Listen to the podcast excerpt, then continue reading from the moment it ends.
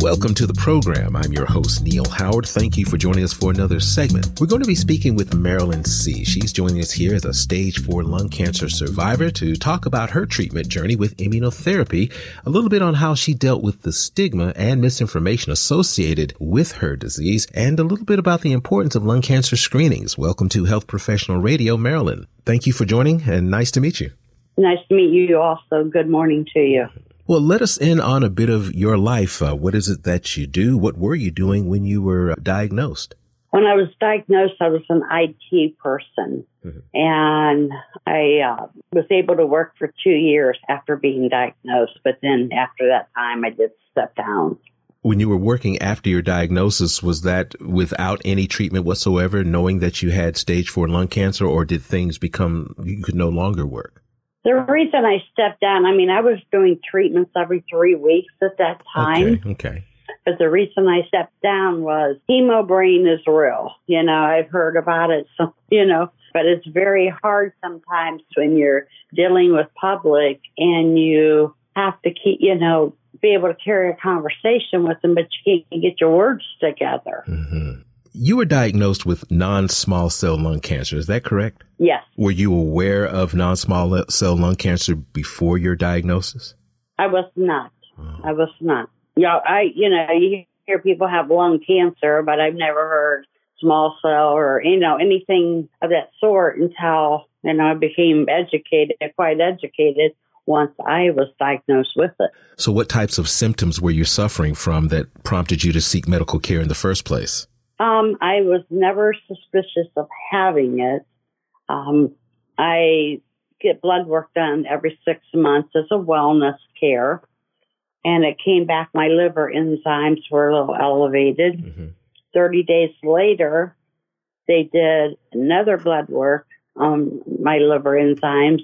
And at that time, I told him my brother had passed away several years ago from um, liver cancer.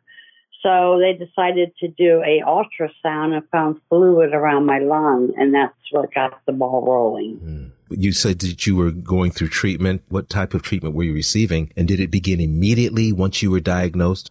No, every three weeks is my treatment. Okay. Um, I have done Keytruda from start to yesterday was my 60th treatment.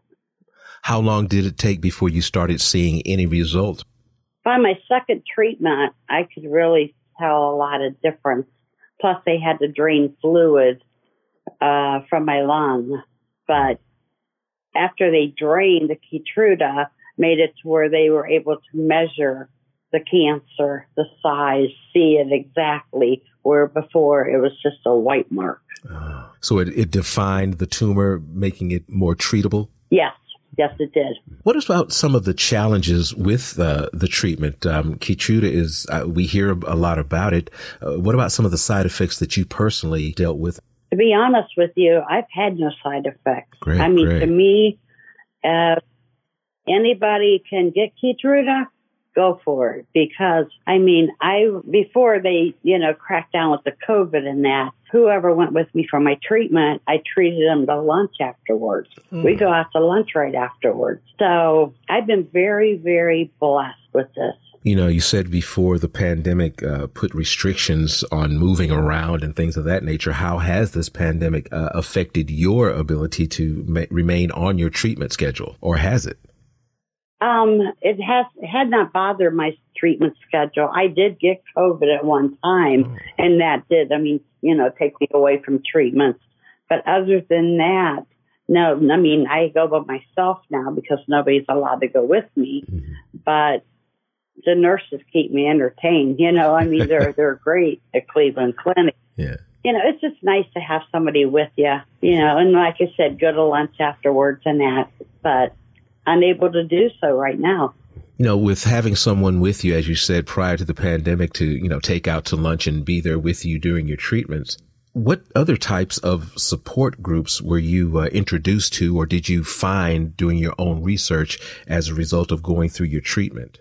A lot of mine, I'm a Christian, so a lot of my support groups is through church. Mm-hmm. Um, I know there are a lot out there support groups I do belong to on Facebook. It's a private a lung cancer site where, you know, people will ask questions about, do you have this problem? What, ha-, you know, just different things of that. And it's, I don't dwell on that a lot because I'm not negative, but I will try to help people and answer, you know, and say prayers for them too. So, how is life working for you now? How are things uh, going during your treatment, and um, you know, what's the next step on your journey? Keytruda has worked wonders with me. Um, like I, again, like I say, I'm a Christian. Um, I mow my grass. I have a garden. I love to cook. I love to shop, and I will, as long as the good Lord is with me and blesses, continues to bless me. I mean, I've been married 45 years now, and I plan on continuing what I'm doing. Well, is there a, any website or, or, a group that you would like to direct listeners to who may be uh, dealing with non-small cell lung cancer, or maybe a loved one who would um, need some information uh, that could benefit from your experience? I know when I, you know, in the infusion centers when I have my treatments, there is a lot of pamphlets, which I did get some of them, you know, to read and my doctor's been, I mean, she's been a great support person for me also. So, like I said, I just don't go out to support groups only, be, you know, mm-hmm. I just stay active. You know, your doctor, like I said, you can go online for a lot of things, but just be careful because it will also bring you down too, and you don't want that. Well, Marilyn, I appreciate you joining us here on Health Professional Radio this morning. Thank you so much for uh, letting us in uh, on a little bit of your life and your uh, cancer treatment journey. And I'm glad that things are going well for you now. Well, thank you so much. You've been listening to Health Professional Radio. I'm your host, Neil Howard, in conversation with Marilyn C., stage 4 lung cancer survivor. Audio copies of this program are available at hpr.fm and healthprofessionalradio.com.au. You can also subscribe to the podcast on iTunes, listen in, download at SoundCloud, and be sure and subscribe to our YouTube channel at youtube.com Health Professional Radio.